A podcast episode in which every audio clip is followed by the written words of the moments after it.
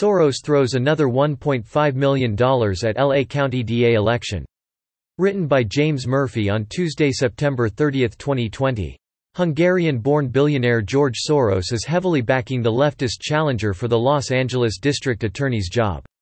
Campaign documents show that the ninety-year-old Soros recently dumped an additional one point five million dollars into the campaign of George Gascón, the Cuban-born former San Francisco D A.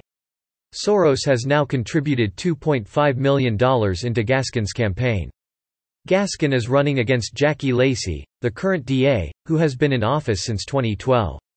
Lacey is the first black woman to serve in the office. At issue in the campaign are the leftist canards of criminal justice reform, systemic racism, in the D A's office, and police brutality. The infusion of dark money in these races, usually in the final months before a primary or general election, makes a huge impact, wrote Michelle Hannesy, president of the Los Angeles Association of Deputy District Attorneys. District attorney elections are typically minimally funded, local races. This last-minute spending by these PACs leaves opponents with scant time to raise a corresponding amount of cash to respond. Why would a New York-based billionaire care about a district attorney race clear across the country? A quick check of candidate endorsements answers that question. Gascón is endorsed by socialist Vermont Senator Bernie Sanders, far-left California Governor Gavin Newsom, vice presidential candidate Kamala Harris, the California Democrat Party, the Service Employees International Union, S E I U, and, most importantly of all, the Marxist group Black Lives Matter. Among the groups backing Lacey are the California State Conference of the N double A C P, the California Peace Officers Association, the California Bail Agents Association, and Human Rights Watch. Although Black Lives Matter does not officially endorse candidates, they've made it clear that they want Lacey, a Democrat, out of the district attorney's office. Lacey first drew the ire of Black Lives Matter following the death of twenty-five-year-old Ezell Ford. Ford was shot to death after tackling a police officer and reaching for the officer's gun. Black Lives Matter claims that they've tried to work with Lacey to clean up the so-called systemic racism that they believe exists in Los Angeles County law enforcement. According to one B L M founder, Lacey has not been receptive to their wishes.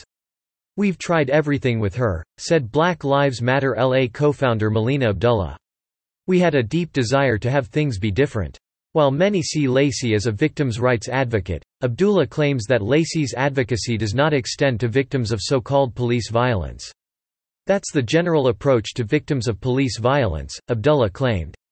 "When you're killed by police, you're not considered a victim." Gascón was a Los Angeles cop for twenty years, rising to the level of assistant chief of police before leaving to become the chief of the Mesa, Arizona, Police Department. He was widely credited with helping to restore the department's image while he served as a training officer in the wake of the Rampart scandal in the early two thousands. He left Mesa in two thousand nine to become San Francisco's police chief before being appointed district attorney by then-Mayor Gavin Newsom. Gascon's record in San Francisco is a checkered one. Under his leadership, property crimes in San Francisco jumped by nearly fifty percent. San Francisco had the highest rate of property crime in the state. Violent crime was fifty-four percent above the rest of California and eighty-four percent higher than the national average. Gascón is also one of the principal authors of California's Proposition forty-seven, also known as the criminal sentences, misdemeanor penalties, initiative statute. That law, approved by voters in twenty fourteen, effectively reduced certain theft, drug, and other, nonviolent, felonies down to misdemeanors. Gascón also co-authored Proposition fifty-seven, which allows parole boards to release certain, nonviolent, offenders early based on good behavior. Among the nonviolent crimes included in Prop fifty-seven are rape by intoxication of an unconscious person, human trafficking involving sex acts with a minor, and arson. Soros is engaged in a war against law enforcement. He has funded efforts to replace law and order district attorneys with more progressive candidates in more than a dozen states. Soros dumped two million dollars into the Maricopa County, Arizona, race, which saw longtime incumbent Joe Arpaio lose to leftist Paul Penzone. "This anti-police fervor we see in America currently is, at least in part, due to efforts by Soros to devalue law and order in America by accusing law enforcement of systemic racism."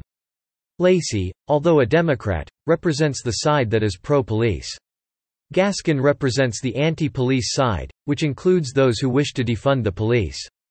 It's only a local election while the presidency and the Congress are grabbing a great deal of attention. But this local race could be among America's most important in twenty twenty.